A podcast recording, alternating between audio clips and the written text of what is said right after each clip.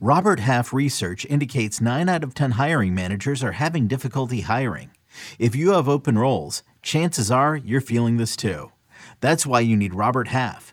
Our specialized recruiting professionals engage with our proprietary AI to connect businesses of all sizes with highly skilled talent in finance and accounting, technology, marketing and creative, legal, and administrative and customer support.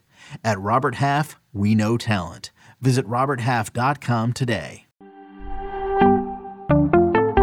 Week 22 is here. Let's help set those lineups next on Fantasy Baseball Today in 5. Welcome into FBT in 5. As always, make sure to follow and stream us on Spotify. Today is Friday, August 26th. I am Frank Stampfl, joined by Scott White.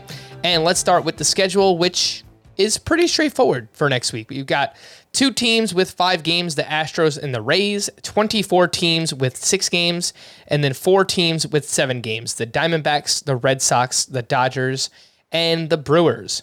Starter sit these fringy two start pitchers Frankie Montas at the Angels and at the Rays. It concerns me that he, he doesn't seem to have his splitter since joining the Yankees. That he, he just seems to lose that a feel for that pitch from time to time, and he's not much without it. But he is coming off his best start as a Yankee last time out, and those matchups, Angels and Rays, they're really good. So I would lean yes on Frankie Montas. Taijuan Walker versus the Dodgers and the Nationals. Lean yes on him too, which wish it was a different matchup other than the Dodgers for that first one, obviously. But the Nationals kind of cancels it out. Ranger Suarez, a little hit or miss at the Diamondbacks, at the Giants. Yeah, I'm going to leave him for points leagues. His last start wasn't so great, and that Giants matchup could be pretty tough. Lucas Giolito versus the Royals and the Twins.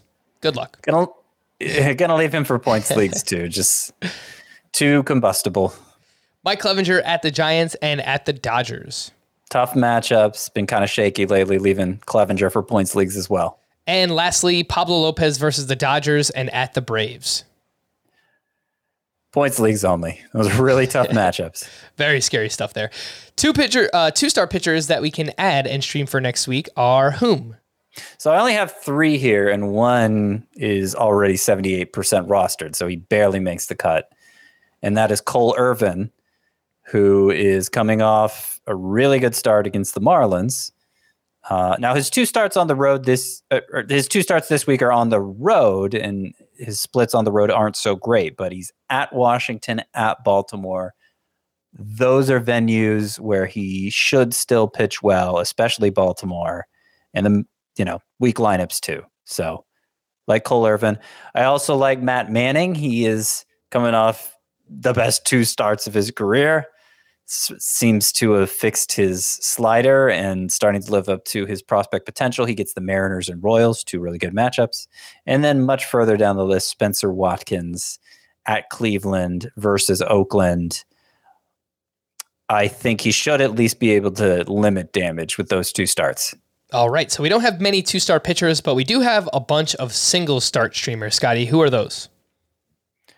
So those include Johnny Cueto against the Royals, Josiah Gray against the A's. Should see more of the the strikeout version of Gray in that one than the home run version.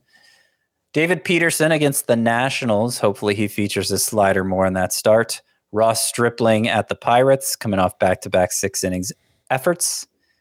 Jake Odorizzi against the Marlins easy matchup. And of course, he has the Braves offense backing him.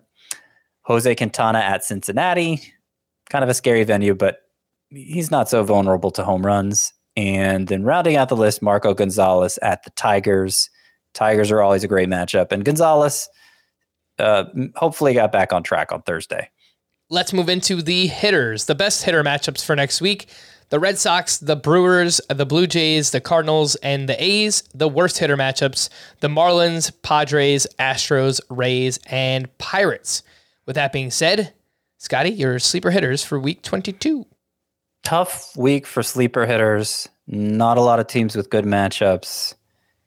And uh, not a lot of hitters out there that I like. But the Cardinals, they have the fourth best matchups, as you mentioned. Lars Nootbaar is an easy choice. Like he might have been on this list, even if the Cardinals didn't have good matchups with the kind of role he's been on. His teammate Dylan Carlson, I'm fine with him too, and and also Albert Pujols. Now Albert Pujols may only start four of the Cardinals' six games, but three of them will be against lefties.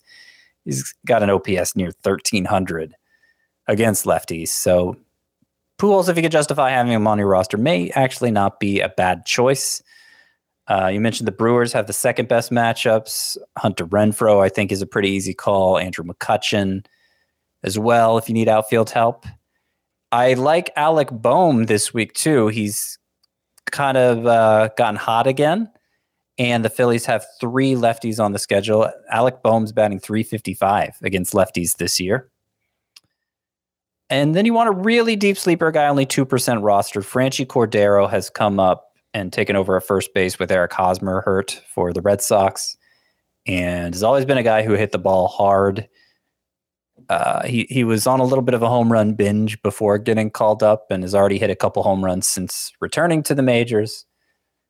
Red Sox have the best matchups. Only one left-hander on the schedule. Cordero bats left-handed, so Franchy Cordero really, really, uh, really low-end option for you if you play in a, league so deep that you need one. Speaking of those Red Sox, I have two write-in votes here for Tommy Pham in shallower leagues and Christian Arroyo in deeper leagues. These aren't Scott's recommendations. These are mine, so take them with a grain of salt.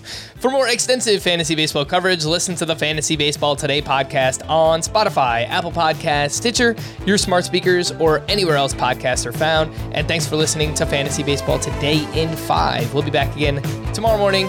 Bye bye.